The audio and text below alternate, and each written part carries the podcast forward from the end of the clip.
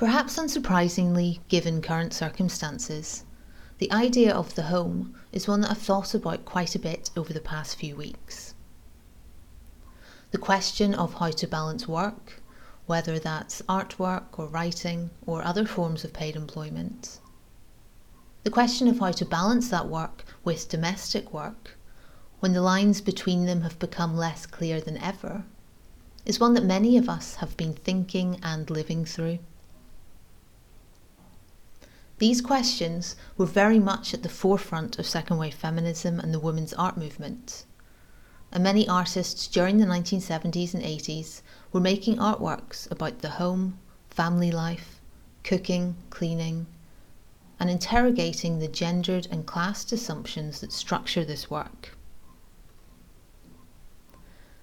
Sandra Orgel's linen closet is a vignette I found myself returning to.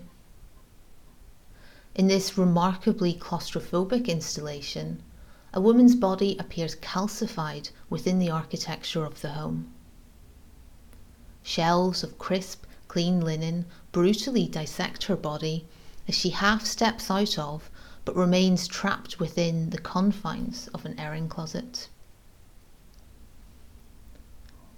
This installation now exists as an eerie, desaturated photograph, but it was made as part of the Woman House exhibition in Los Angeles in 1972 which was spearheaded by Judy Chicago and her colleagues at the Feminist Art Programme. This pioneering educational experiment had culminated with the staff and students taking over a dilapidated mansion in which they crafted environments and staged performances throughout the rooms of the house. This was a spatial shift away from the art gallery and university campus into a domestic space not usually associated with professional art making. It was a conceptual shift in that it foregrounded household labour and economies of the home not usually featured in high art. And it was also a material shift, with performance, crochet, embroidery, and installation displacing the streamlined forms of modernist art. This was an artwork stitched together from the very materials and experiences of their everyday lives. Woman House offered a participatory viewing experience as audiences moved through the building, encountering performers ironing, scrubbing, or applying makeup, reciting scripts, or a body ghoulishly suspended in a linen cupboard.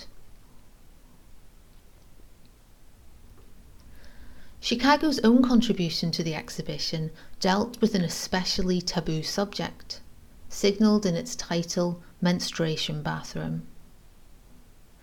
Audiences couldn't enter the small space. Instead, they viewed it through a hazy gauze curtain, snatching glimpses of bloodied sanitary products spilling from an overflowing bin, with boxes of unused products stacked high on the shelves above. Chicago's artwork self consciously moved beyond the autobiographical and psychic horrors of the home to signal the ways in which this space and its bodies, which seem so natural, are always invaded by the forces of capital, are always a part of broader society. And these corporate traces are, of course, made highly visible in the colourful brand names on the shelf Tampax, Kotex, and Freedom. The tension between containment, this room that can only be glimpsed through gauze, and an excessive bloody spilling, situates this work convincingly within the feminine Gothic tradition. Like other pieces in Woman House, including Orgel's trapped figure, the Gothic horrors of the home are slowly revealed to the audience, and this place of comfort and warmth and security is discovered to be rather precariously situated. As the feminist theorist Victoria Hesford reflects, and I quote her here Haunting is intrinsic to every dominant social and political order because it is a sign of what has been forcibly expunged or evacuated from that order, the other that threatened to disrupt the emergent hegemony. Here, Hesford helps us to understand why women's displaced fears, desires, and anger return in the art and writing of the post war periods. With writers like the very popular Shirley Jackson, for instance, you know, the psychic traumas of the home bubble up in unexpected ways. These haunted artworks examine and disentangle the ways that our shared cultural ideas about safety, comfort, care, and labour are contained within the logic of the household. A logic that serves to reinforce, as she puts it, the dominant social and political order. Periods of transition reveal the cracks or instabilities in this structure as our assumptions about public and private, work and non work, family and society come under scrutiny. The Woman House exhibition of those early months in 1972 was a great success. It was reviewed in Time magazine and, through the national and grassroots press, went on to generate huge influence on subsequent art practice. Projects here in the UK that took inspiration included A Woman's Place of 1974, in which the South London Women's Art Group took over a small terraced house and filled it with installation artwork or the Castlemilk Woman House project of 1990, in which a group of artists and activists inhabited four empty flats in a Glasgow tenement building.